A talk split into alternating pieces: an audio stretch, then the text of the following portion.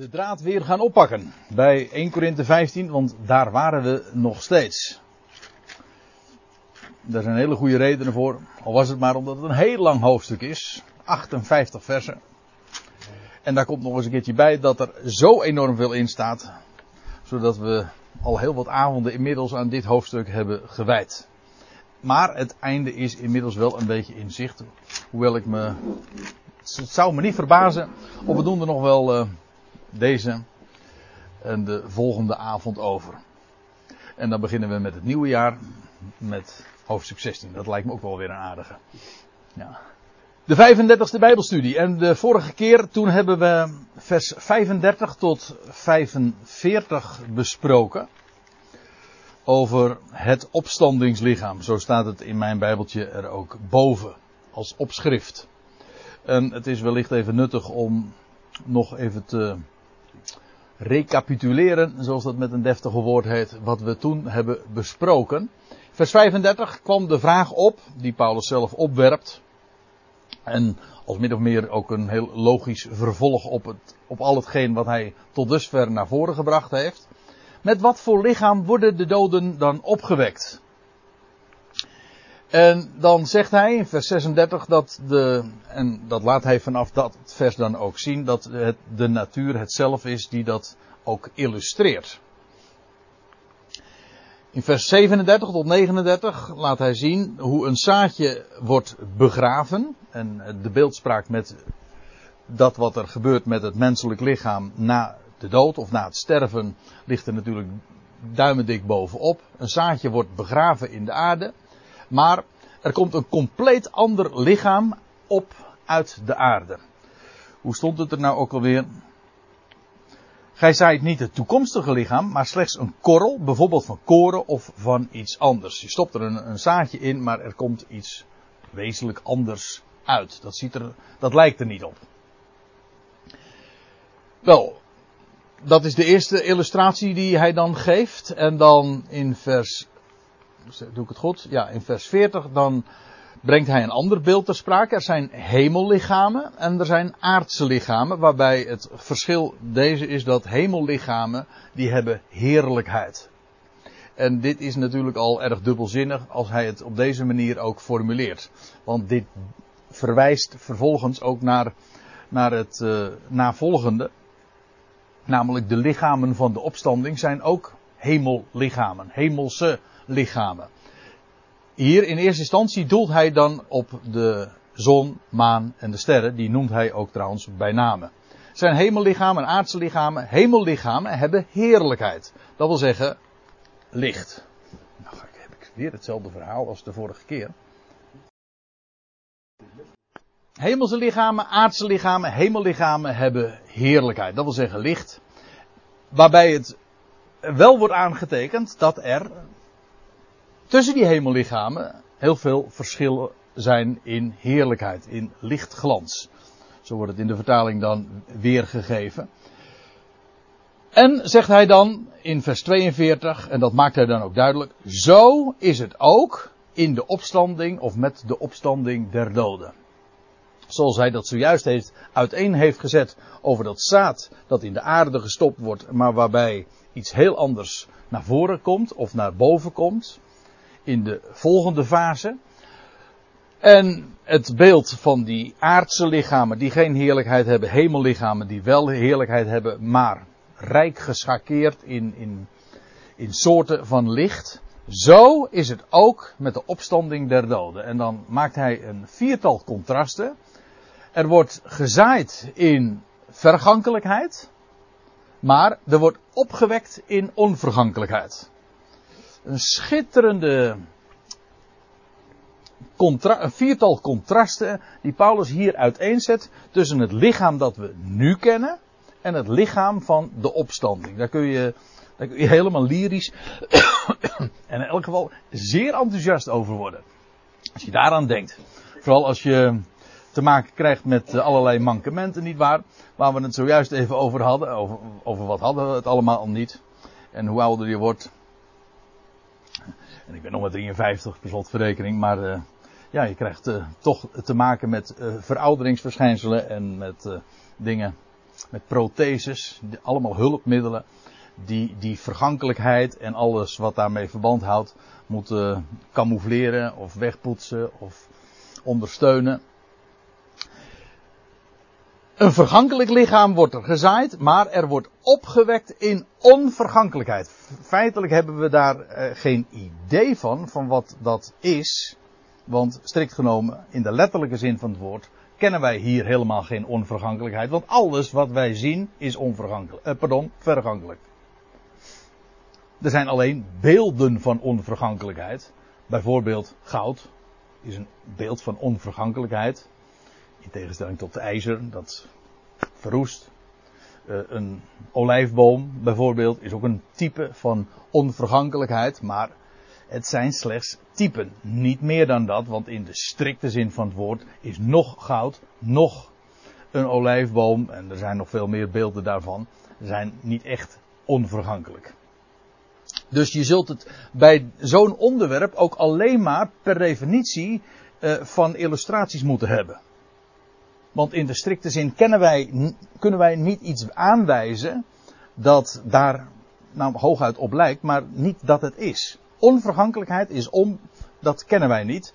Het enige wat we ons kunnen voorstellen is dat zo vergankelijk als hier alles is, per definitie, zo onvergankelijk is het nieuwe lichaam.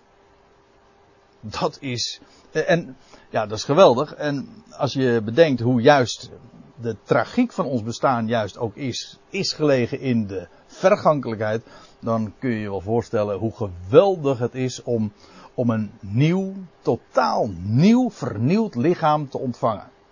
In onvergankelijkheid. En ja, de contrasten die hangen allemaal toch wel enigszins met elkaar samen. Want er wordt gezaaid in oneer, in ontluistering. Wat ook weer te, maken heeft natuurlijk met die vergankelijkheid. Het brengt ontluistering met zich mee, maar er wordt opgewekt in heerlijkheid. En we hebben er ook bij stilgestaan dat juist in het verband waarin hier ook gesproken wordt, in eerder werd er ook al het woord heerlijkheid gebruikt en dat bleek de betekenis te hebben van licht. En dat is niet zomaar omdat ook het lichaam van de opstanding een lichaam zal zijn dat bekleed is met licht. Ook al zo'n haast onvoorstelbaar eh, gegeven. Maar niettemin, de, de aanwijzingen in de Bijbel zijn duidelijk daarover. En dat is het natuurlijk ook. Ja, geweldig. In heerlijkheid. Er wordt gezaaid in zwakheid. En zwakheid, ziekte, dat zijn allemaal begrippen die met elkaar verband houden. Het gebrek aan energie, aan vitaliteit, maar er wordt opgewekt in dynamisch. In een, dynamisch is eigenlijk het, het, uh, het woord voor vermogen. Een vermogend lichaam waar geen handicaps uh, aan zitten, maar ook geen, geen gebrek aan kracht. Integendeel, er wordt opgewekt in dynamisch. En vervolgens nog, dat is het laatste contrastpaar, er wordt gezaaid als een zielslichaam. In de vertaling wordt dan weergegeven met een natuurlijk lichaam. Maar we hadden natuur, natuurlijk gezien dat dat natuurlijk niet goed is. Het is een zielslichaam dat gezaaid wordt en er wordt opgewekt in pneuma. Een pneumatisch lichaam. Waarbij we trouwens ook hebben gezien, we zullen dat trouwens straks ook nog eh, wel via een andere route nog even opmerken. Dat het woord ziel gelieerd is aan bloed. Dit lichaam wordt gekarakteriseerd door bloed. De ziel van alle vlees is in het bloed. Maar het opstandingsleven, het opstandingslichaam, pardon, dat wordt gekenmerkt door geest. Zoals bloed ons hele lichaam doorstroomt, zo, zo zal pneuma ons nieuwe lichaam doorstromen. Ik stamel enigszins als ik zulke dingen ga vertellen, want ja, bij de eigenlijke invulling dan, uh, dan zullen we toch uh, echt voor enorme verrassingen komen te staan. Dat kan niet anders. Maar ook hiervan moet ik weer zeggen van ja, dit is zo geweldig. Maar je ziet onvergankelijkheid, heerlijkheid, kracht, geest en het is allemaal precies het tegenovergestelde van dat wat wij nu in dit bestaan kennen, in dit lichaam. Dat gekenmerkt wordt door precies het tegenovergestelde vergankelijkheid, ontluistering, zwakheid en dat ziels, ziels is. Maar wat mij betreft, je kunt net zo goed zeggen dat zielig is. En dat uh, de Nederlandse betekenis van dat woord komt eigenlijk in die zin wel weer helemaal uh, overeen met wat de Bijbel over ziels zegt. Dat is zielig. Zo geestig als het nieuwe lichaam ook is. Dat is een, een prachtig contrast ook. En het laatste vers wat we in dat verband hebben gelezen, dat is vers 45 en dat is dan ook meteen de link naar het uh, volgende vers waar onze eigenlijke bespreking dan begint. Vers 45 waar Paulus opmerkte, al dus staat er ook geschreven, de eerste mens, Adam, werd een levende ziel. Dat is een citaat letterlijk uit Genesis 2 vers 7. Hij werd een levende ziel de laatste Adam, de definitieve versie, de definitieve mens, hij is geen levende ziel, maar hij is een levendmakende geest. Dus het is niet alleen maar dat uh, het, het verschil tussen ziel en geest, maar het is ook uh, het verschil tussen een levende ziel, die feitelijk een stervende ziel was, een sterfelijke ziel. En dat Adam weliswaar nog niet in de hof niet stierf, dat was alleen maar vanwege de toegang die hij had tot het geboomte van het leven. Maar hij was uit de aarde stoffelijk en daarom ook uh, gedoemd. Tenzij hij toegang had tot de boom des levens, anders was hij gedoemd inderdaad te sterven. Maar de laatste Adam, hij is een levendmakende geest. En zijn woord is ook leven en geest. Hoe staat het er in, uh, dat zegt de Heer Jezus in Johannes 6, mijn woorden zijn geest en leven.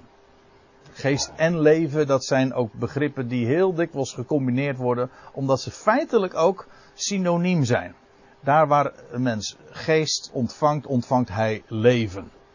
En waar hij de geest geeft, dan gaat hij dood. Maar een levendmakende geest. De geest is het, maar dat is 2 Korinthe 3. De geest is het die levend maakt. Nou, en dan komen we in vers 46. Doch, eh, zegt Paulus, het geestelijke, het pneumatische, dat komt niet eerst, maar het zielse. Ik hou gewoon even de taal aan die Paulus hier bezigt. Juist omdat hij het voortdurend over dat contrast heeft. Ziel, geest. Het geestelijke komt niet eerst, maar het zielse. Daarna het geestelijke. Ik denk trouwens ook dat uh, Paulus daarbij uh, refereert, mede refereert, aan wat hij zojuist aanhaalde uit Genesis 2, vers 7. Want, want wat lazen we daar? Toen formeerde de Heere God de mens, let op, van stof uit de aardbodem dat was eerst. En vervolgens blies hij de levensadem, de neshama, zit er in het Hebreeuws, een heel specifiek woord, maar niet ruach, maar de neshama, de levensadem in zijn neus. Kijk, dat is geest. Eerst dus dat uit de aarde genomen en vervolgens het geestelijke, het pneumatische. Dat zie je dus feitelijk ook al, die volgorde in Genesis 2. Neshama is letterlijk ja, het wordt uh, meestal vertaald met uh, levensadem. En anders is het dus uh, geest. Ruach. Ruach is, wordt, ja, ruach is een heel breed begrip. In, in het Hebreeuws, net als in het Grieks trouwens. Het, Griek, het, Hebreeuwse woord is ruach. En dat wordt, de eerste keer dat je het tegen, tegenkomt is in Genesis 1. Dat, daar staat van de, de geest gods zweefde over de aderen. Maar andere vertalingen zeggen de wind van God uh, ruach is eigenlijk, is namelijk ook nog adem. Ja, precies ja. Ik, ik geloof dat we de vorige keer nog eventjes over hadden. Dat ruach eigenlijk, net als pneuma, meer een verzamelbegrip is. Voor dat, het staat voor dat wat niet gezien wordt. Je ziet dat ook in het gesprek dat de Heer Jezus voert met Nicodemus. Dat hij zegt van, dat hij het heeft over de wind. Je hoort zijn geluid. Maar eh, je kunt dat verder niet tasten. Hoe zegt hij dat dan precies? En zo is een ieder die uit de geest geboren is. Van boven. En dan vergelijkt hij de geest ook met de wind. Ja. Wat is dan specifiek? Dit woord, Neshama? Ja. Ja, god, dat weet ik uh, niet direct zo. Ik weet wel dat je het in het boek. Het komt maar een paar keer namelijk voor in de Hebreeuwse Bijbel. In het boek Spreuken ook nog. Maar dat, staat, ik, dat heb ik even niet paraat. Dus uh, dat, dat uh, laat ik liever eventjes voor een andere keer. Anders ga ik, maak ik brok. Hè, om zoiets onvoorbereid dan even over te spreken. Het enige wat ik erover kan zeggen is dat dat woord levensadem, neshama, een heel specifiek begrip is. Maar het gaat mij nu even al om dat Paulus erop wijst dat eerst het psychische, het geestelijke, daarna. Nou, dat zie je hier dus ook. Die geest, die levensadem die in de, de neus geblazen wordt, dat is het tweede. Die volgorde. Eerst een, daarna het andere. Ja, en trouwens, uh, dat is ook zo. Dat vind ik ook wel een, een mooi beeld. Want hoe is het uh, met onszelf? Hoe wij ter wereld gekomen zijn? Ik had het zojuist over Adam. Die eerst uit aarde gevormd werd en vervolgens de, de in zijn, in zijn neus kreeg. Maar feitelijk is dat met elk mens zo. Want eerst is het zo dat je negen maanden of veertig weken gevoed wordt door de en gevoed en gevormd wordt vanuit en in de moeder. Waarbij trouwens uh, de navelstreng ook uh, het voedingskanaal is. En ook de. Hoe noemen ze dat? Uh, de voetale uh, bloedsomloop, dus regelt. Dus als foetus maakt het, zorgt het voor de, de circulatie van het bloed ook bij de baby. dat, ik wijs daar eventjes op, omdat bloed, hou hem even vast, nog steeds staat voor ziel. En dan na de 40 wordt die band, die navelstreng, uh, afgesneden, doorgeknipt. En dan ontvangt de mens geest. Dat wil zeggen, ga ik in zijn neus. Dan gaat hij ademen. Tot die tijd gaat het allemaal via het bloed, komt het bij uh, de baby terecht. Maar de, de adem, de levensadem ontvangt hij na de 40. Na de 40 weken. En daar we, hebben wij nog de uitdrukking aan overgehouden. Het leven begint bij de 40. Ja. Dat is, uh, heeft bij ons een heel andere betekenissen gekregen. Of in ieder geval, het wordt heel anders toegepast. Maar dit is de oorsprong van, van die uitdrukking. Na de 40 weken gaat, krijgt de mens de levensadem in de neus. Gaat hij zelf ademen. Niet meer via het bloed van de moeder, maar zelf de levensadem in zijn neus. Dus ook daarin, bij de mens in het algemeen, niet alleen van Adam, maar is ook de geest, de levensadem, dat wat als tweede komt. En dan gaat Paulus verder. De eerste mens is uit de aarde, stoffelijk. U ziet dat woord wat hier gebruikt wordt door Paulus, dat heeft in het Grieks de betekenis van losse aarde. Dus de bovenlaag. En dat komt ook exact overeen met het woordje wat in, de, in het Hebreeuws gebruikt wordt, Adama. En dat heeft ook te maken met de bovenlaag, de humuslaag uh, waaruit de mens is voortgekomen. Stoffelijk wordt het, uh, daarmee wordt het vertaald. De eerste mens is uit de aarde, stoffelijk. Je leest in Genesis 3, vers 19. Want hier, dat wil ik er ook nog even bij zeggen, als hier staat de eerste mens is uit de aarde stoffelijk, dan is dat een verwijzing ook naar dat Genesis 3, vers 19. Want daar wordt gerefereerd aan de sterfelijkheid van de mens.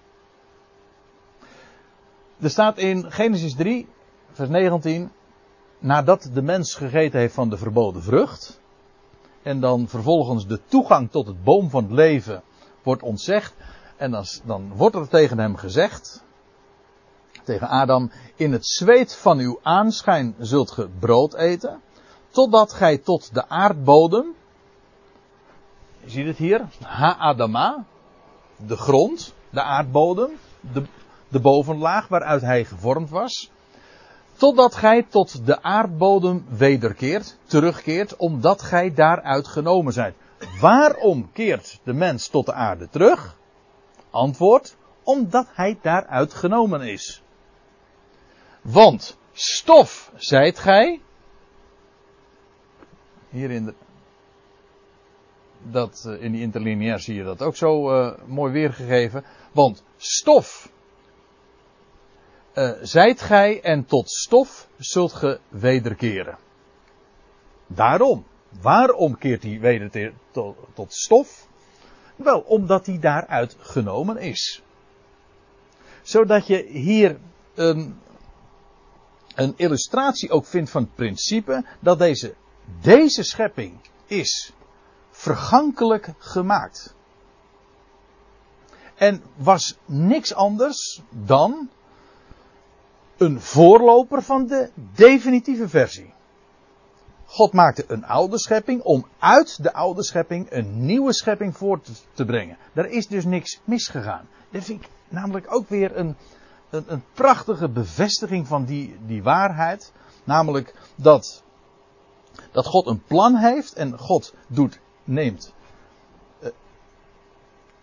hij neemt de oude schepping en daaruit maakt hij een nieuwe, een definitieve schepping. Dat zie je bij de mens ook. Hij maakt Adam, een levende ziel, maar dat was slechts een type van hem die zou komen. Namelijk de laatste Adam.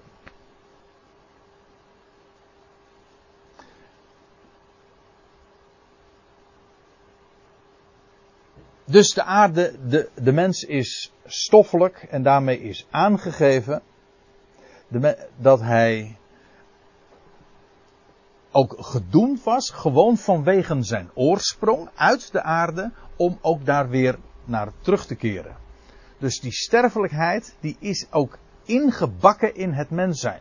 Hij was een levende ziel, maar daar ging het God niet om. Het ging erom dat er een levendmakende geest zou komen. De laatste Adam, de definitieve.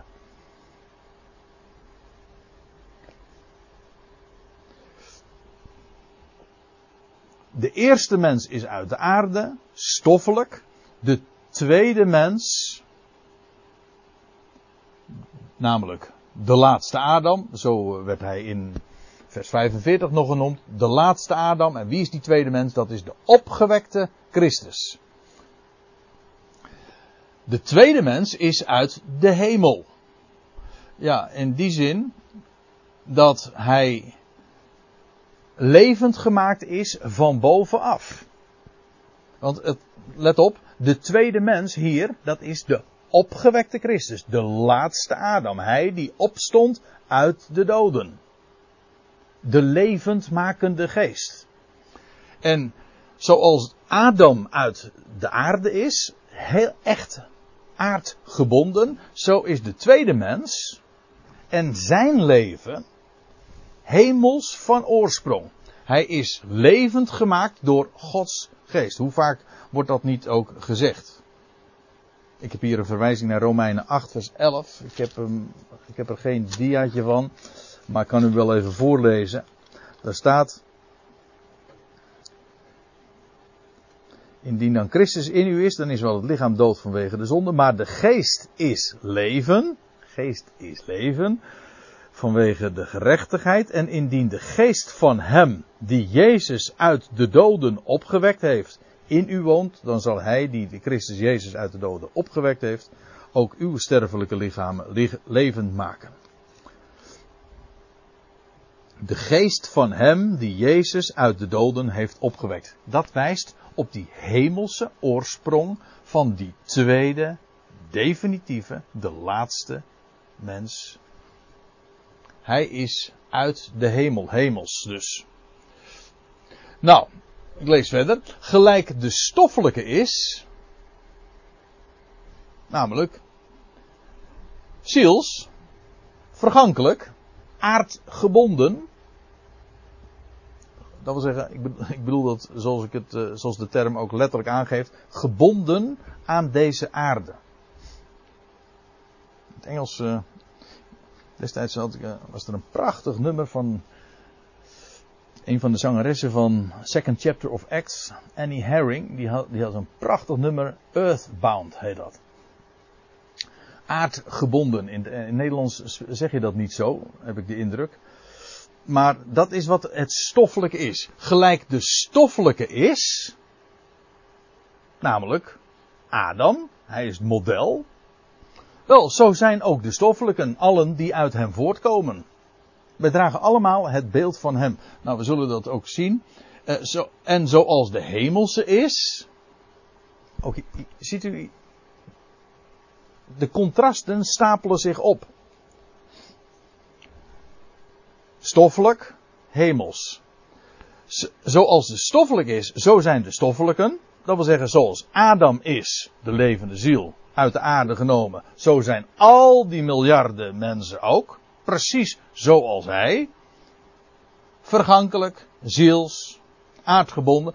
Maar dat is in de opstanding ook zo. Namelijk de tweede mens, de laatste Adam. Hij is die hemelse.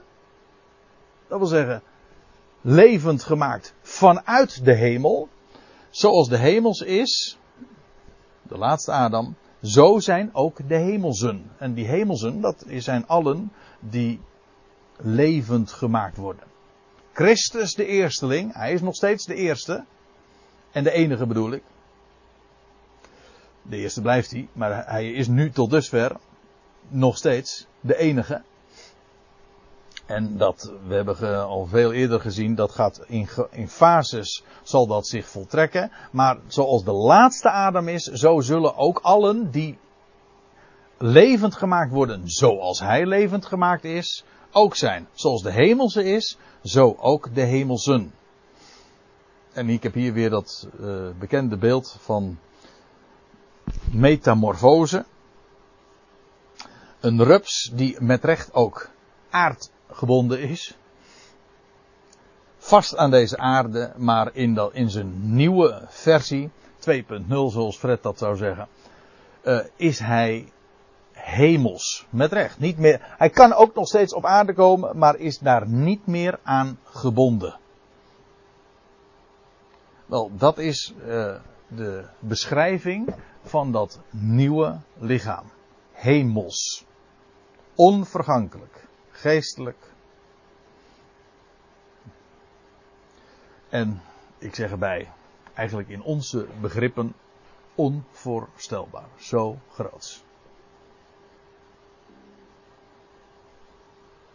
bedoel, waar we feitelijk hier alleen nog maar problemen mee hebben, laten we wel wezen, we hebben problemen met het feit dat we handicaps hebben. We je hebt bepaald, tenminste in uh, verreweg de meeste gevallen, je wordt geboren met een bepaalde vitaliteit, met vermogens, en die raak je in de loop der jaren, van de decennia, raak je kwijt. Hè? Meestal. Soms, er zijn ook aangeboren afwijkingen, dat weet ik. Maar eventjes, uh, de, ik heb het nu over de ouderdomsfenomenen. En dan praat je over fenomenen die. Uh, het feit dat dit lichaam allerlei uh, onvolkomenheden kent. Wat, het functioneert niet zoals het zou moeten functioneren. Maar daarover hebben we het nog niet eens. Het gaat er maar niet om dat we straks een lichaam krijgen dat uh, verlost is van zijn handicaps. Het is maar niet zo dat we straks een, een, een, een volmaakte rups worden. Zeg maar een rups, hè? Een mooie rups. Een mooie rups. Nee, nee, dat is, dat is Gods doel niet. Het, God gaat niet repareren. Hij gaat niet een, we krijgen straks niet een gerepareerd lichaam. Dat, dat uh, verlost is van zijn handicaps die, die ons hier aankleven. Nee, we krijgen een totaal nieuw bestaan. In onvergankelijkheid. En met recht ook hemels. En zo mooi als ik het woord geestig vind, in contrast met zielig, zo vind ik ook het, uh, het woord hemels, zoals wij het ook gebruiken. Dat uh, een beschrijving dat wij dat transcendeert, dat wil zeggen, het, het gaat het aardse letterlijk en figuurlijk te boven. We kunnen dat ook niet met aardse begrippen beschrijven. Hooguit, zoals gezegd, illustreren. Meer niet. Zoals de hemelse is, nu, in heerlijkheid, en ik, ik bedoel dat zoals ik het zeg, dat wil zeggen ook in licht, zo zullen wij ook straks zijn. Hij zal, ik citeer nu even Filippenzen 3. Waar ik ook geen diaatje van heb, maar daar staat: Wij zijn burgers van een rijk in de hemelen. Van waaruit wij ook onze, de Heer Jezus Christus als verlosser verwachten, die ons vernederd lichaam veranderen zal, transformeren, zodat het aan zijn verheerlijkt lichaam, of letterlijk zijn lichaam in heerlijkheid, gelijkvormig wordt. Naar de kracht waarmee hij ook alle dingen aan zich onderwerpt. Gelijkvormig aan zijn lichaam. Dat is de toekomst voor ons. Die, de toekomst die voor ons is weggelegd. En uiteindelijk dus heel de mensheid. Zoals de hemelse is, zo ook de hemelsen. En, vers 49. Gelijk wij het beeld van de stoffelijke gedragen hebben. U ziet trouwens, er staat niet in de, in de perfectum, er staat niet gedragen hebben. Nee, wij dragen. Dus gelijk wij het beeld of de afbeelding dragen momenteel in deze toestand van de stoffelijke. Het gaat hier over Adam. Wel, zo zullen wij ook het beeld van de hemelse dragen. Maar eventjes dit nog. Uh, het beeld van de stoffelijke. Dat is, uh, daar is een mooi voorbeeld van te geven. Want je leest in Genesis 5, vers 3 daar heb ik een dia van. Toen Adam 130 jaar geleefd had, verwekte hij een zoon naar zijn, naar zijn gelijkenis als zijn beeld en hij noemde hem Seth. En dat betekent plaatsvervanger. Deze Seth was de plaatsvervanger ook van Abel. Maar het gaat me even om die derde regel.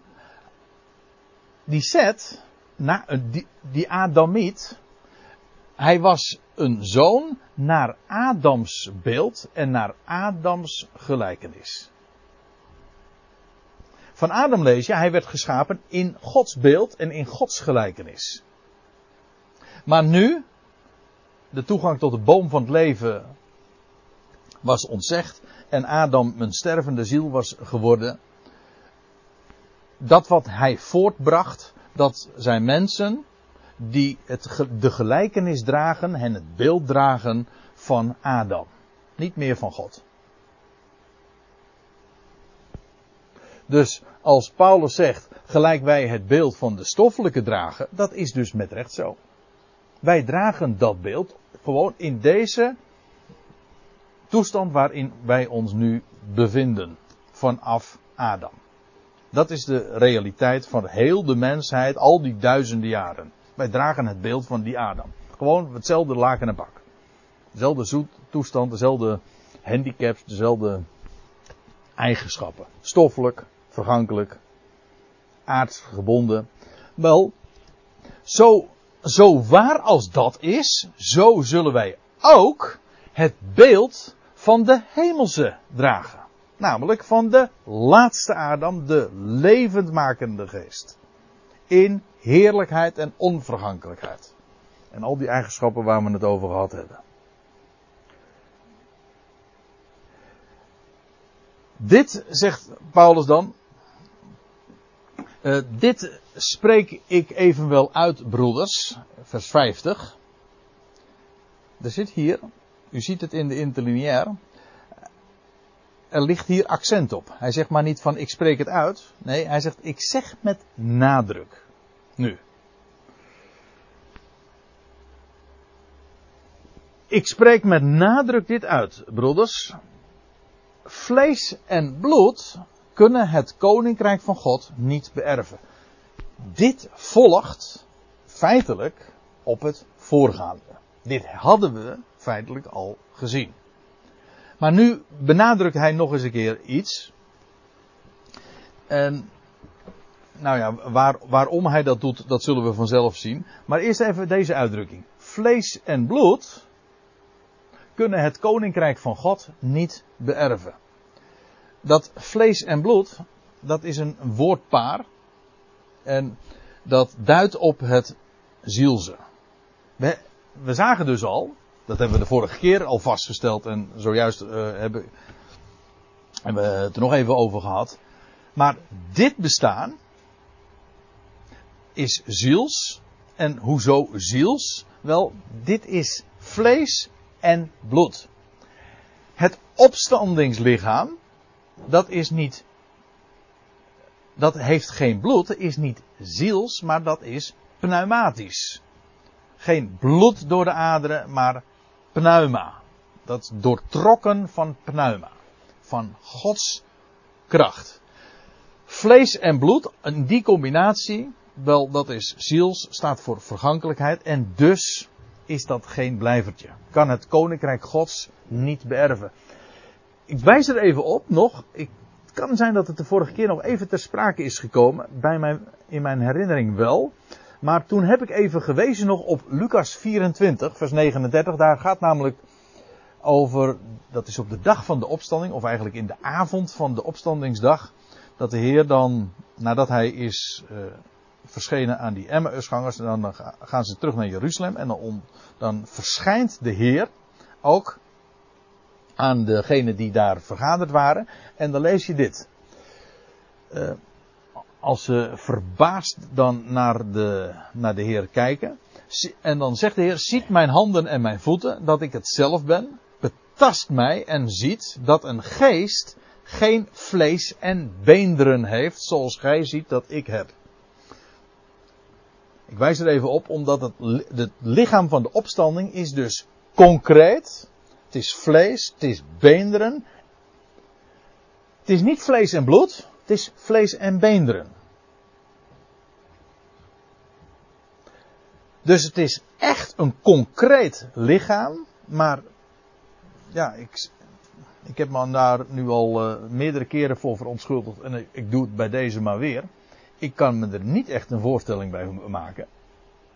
Maar ik wil wel graag daar in de Bijbel zo nauwkeurig als mogelijk naspreken. En dan zeg ik, het, is het lichaam van de opstanding is een concreet lichaam, vlees en beenderen, niet vlees en bloed. Het is niet ziels. En de Heer demonstreert dat dan ook, want dan zegt hij, en bij dit woord toonde hij hun zijn handen en voeten, waar nog steeds, dat waren geen wonden trouwens, ik, ik hoorde dat wel eens een keertje zeggen, van dat de Heer zijn wonden toonde, maar dat, er waren geen wonden, het waren de tekenen, littekenen. Het opstandingslichaam kent geen wonden, uiteraard, maar dat is nou inmiddels wel duidelijk. Maar het herinnert wel aan dat wat er ooit was. En ik ben ervan overtuigd, dat kan ook niet missen, dat die tekenen uh, voor altijd ook waarneembaar zullen zijn bij hem. Hoe dat uh, bij ons zal zijn, durf daar geen zinnig woord over te zeggen. Maar ik weet wel dat als in het boek Openbaring de Heer gezien wordt, de leeuw van Juda, dan staat er, en ik zag, een, ik zag hem als staande, nee, als een lammetje, staande als geslacht. Dus daar nog steeds herinnert het aan het feit dat hij ooit geslacht werd. Het, uh, hetzelfde lees je trouwens in Openbaring 1, dat als de Heer straks zal verschijnen aan het volk Israël, dan zullen ze zien, en dat, uh, dat lees je in, uh, in Zacharia al ook, dan zullen ze hem zien die zij doorstoken hebben. Dus ook daar die, die tekenen nog steeds in zijn lichaam. Die herinneren aan dat wat, hij, wat ooit hem is overkomen.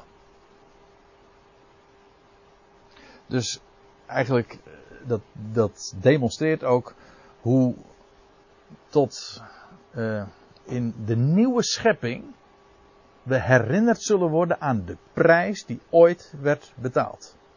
Namelijk het bloed van het kruis. Die tekenen, die blijven. Let op, het zijn tekenen.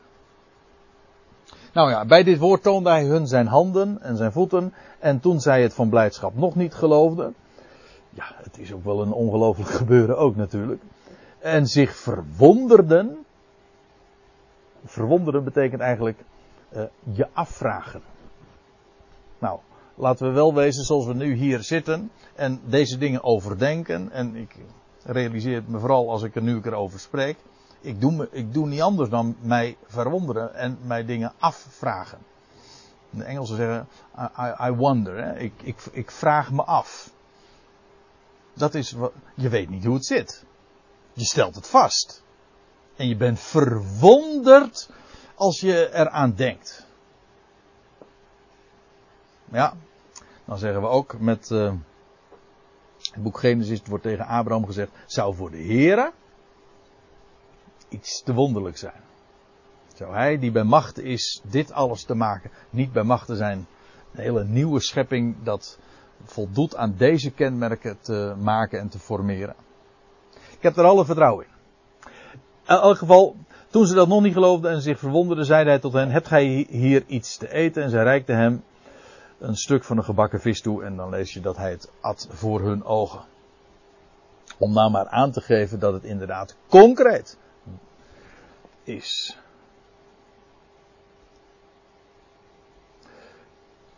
Goed, even weer terug naar 1 Korinthe 15.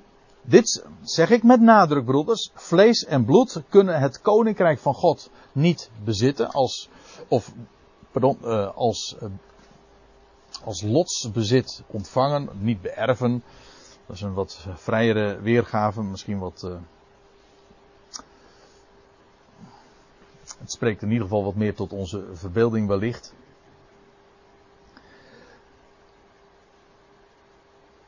Vlees en bloed komen niet in dat koninkrijk van God definitief. Kunnen dat niet als, uh, als lotsdeel uh, definitief ontvangen. Maar, uh, en bovendien, het vergankelijke beërft het, de onvergankelijkheid niet. Waarbij je, de, het parallelisme is natuurlijk heel duidelijk. Vlees en bloed staat voor het vergankelijke. En het koninkrijk Gods staat voor de onvergankelijkheid. Hier. In dit verband. Zie, zegt Paulus dan in vers 51, ik deel u een geheimenis mee. Daar houden wij van. Geheimenissen. Hier staat in het Grieks het woordje mysterion, waar we heel gemakkelijk ons woord mysterie ook in herkennen. Maar mysterie komt uit, regelrecht uit het Grieks. De Statenvertaling geeft het uh, consequent weer met verborgenheid. En de nieuwe vertaling, pardon, de MBG-vertaling met geheimenis.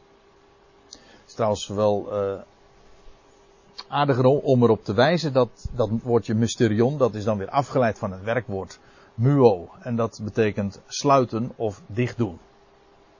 Dus iets wat gesloten is voor anderen. Of waar anderen over zwijgen, hun mond over houden. Dus wat niet al om openlijk bekend is. Paulus zegt, ik deel u een geheimenis mee. Dat woord wat uh, hier gebruikt wordt, dat mysterion, dat, die verborgenheid.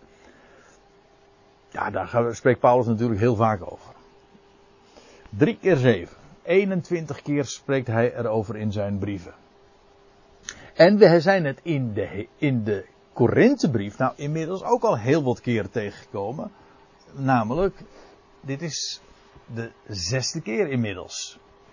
Zes keer in, de, in deze Korinthebrief. We kwamen het met name tegen in de eerste hoofdstukken van, uh, van, van deze brief. Dus dat is al heel lang geleden in onze bespreking. En dat Paulus dan zegt dat wat hij vertelt, dat is verborgen wijsheid van God, die God, die God voor ons heeft voorbestemd. Verborgenheden, de verborgen dingen, die houden altijd in de, in de brieven verband met dat wat God doet tussen de eerste en de tweede komst van Christus. In de tijd dat de Heer zich verbergt. En dat ook zijn koninkrijk verborgen is. Dus in die zin, al die begrippen liggen allemaal heel dicht bij elkaar. Want je kunt niet spreken over de verborgenheid. Want er, er, er, is sprake van meerdere, in Paulus' brieven, van twaalf verborgenheden. Het zou bijzonder zijn om dat eens een keertje allemaal op een rijtje te zetten. Doe ik nu niet trouwens. En die verborgenheden, die geheimenissen, die mysteries die Paulus openbaart, die hebben als gemeenschappelijke factor dat het altijd verband houdt met de tegenwoordige tijd, namelijk de onderbreking in de komst van Christus. Christus kwam, hij zal komen en wij leven in die tussentijd.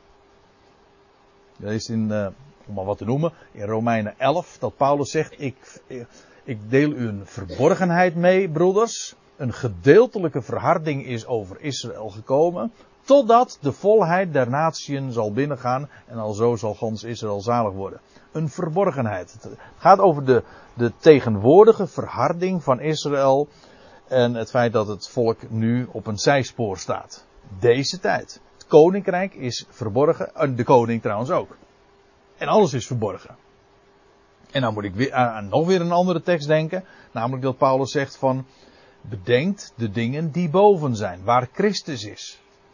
Want ons leven is verborgen met Christus bij God.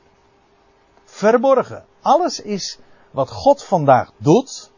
Hij laat het horen, maar er valt niets te zien. Het is verborgen. Ik bedoel, de dingen waar we het over hebben, dat zijn met recht geestelijke dingen.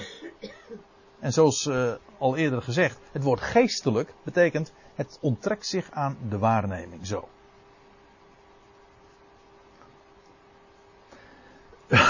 en dat geldt voor het hele koninkrijk. Dat geldt voor ons leven. Is ook verborgen met Christus bij God. Ik, op, nog op één ding. Juist uh, van de week heb ik daar nog, uh, met, had ik het er even met iemand anders over. Dat, ging, dat gaat over een tekst in de, het boek Deuteronomium.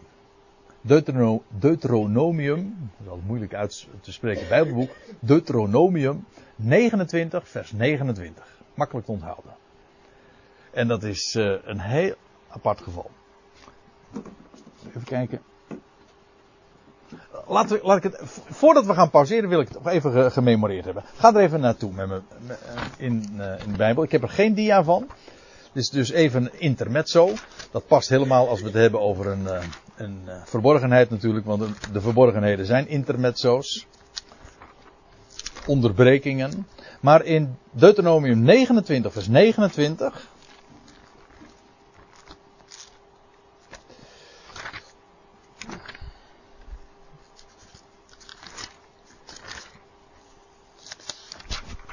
wel even goed om daar naartoe te bladeren ook, want dan zie je ook wat er aan de hand is. In Deuteronomium 28 en 29 uh, eh, wordt er gesproken over de, dat, de lotgevallen van Israël onder de natieën. Moet je nagaan, hè?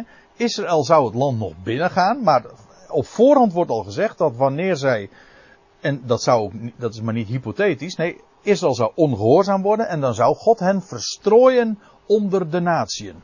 En alle rampspoed die hen daar zou overkomen. Daar gaan hoofdstuk 28 en 29 over. En dan blader even met me mee en door. In hoofdstuk 30, dan is er sprake van het herstel van Israël. Dan staat er van wanneer dan al deze dingen over u komen, de zegen en de vloek die ik u voorgehouden heb, en gij dit ter harte neemt te midden van al de natieën naar wier gebied de Heere uw God u verdreven heeft, nou dan zal de Heere hen weer bijeenbrengen in het land. Dus. Dat is mooi. En gij u zult bekeren gewoon. Ja. Feitelijk. Ja, dat is eh, inderdaad. Het is gewoon, dus maar niet hypothetisch zoals gezegd. Dit is, dit is een aankondiging. Zo zal het gaan. En dan zal de Heer ook wederkeren, zo staat het er letterlijk. Niet alleen maar het volk gaat, zal wederkeren naar het land. De Heer zal, het volk zal wederkeren tot de Heer, maar ook de Heer zal wederkeren tot u. Eh, Dan hebben we dus inderdaad over de wederkomst van de Heer zelf.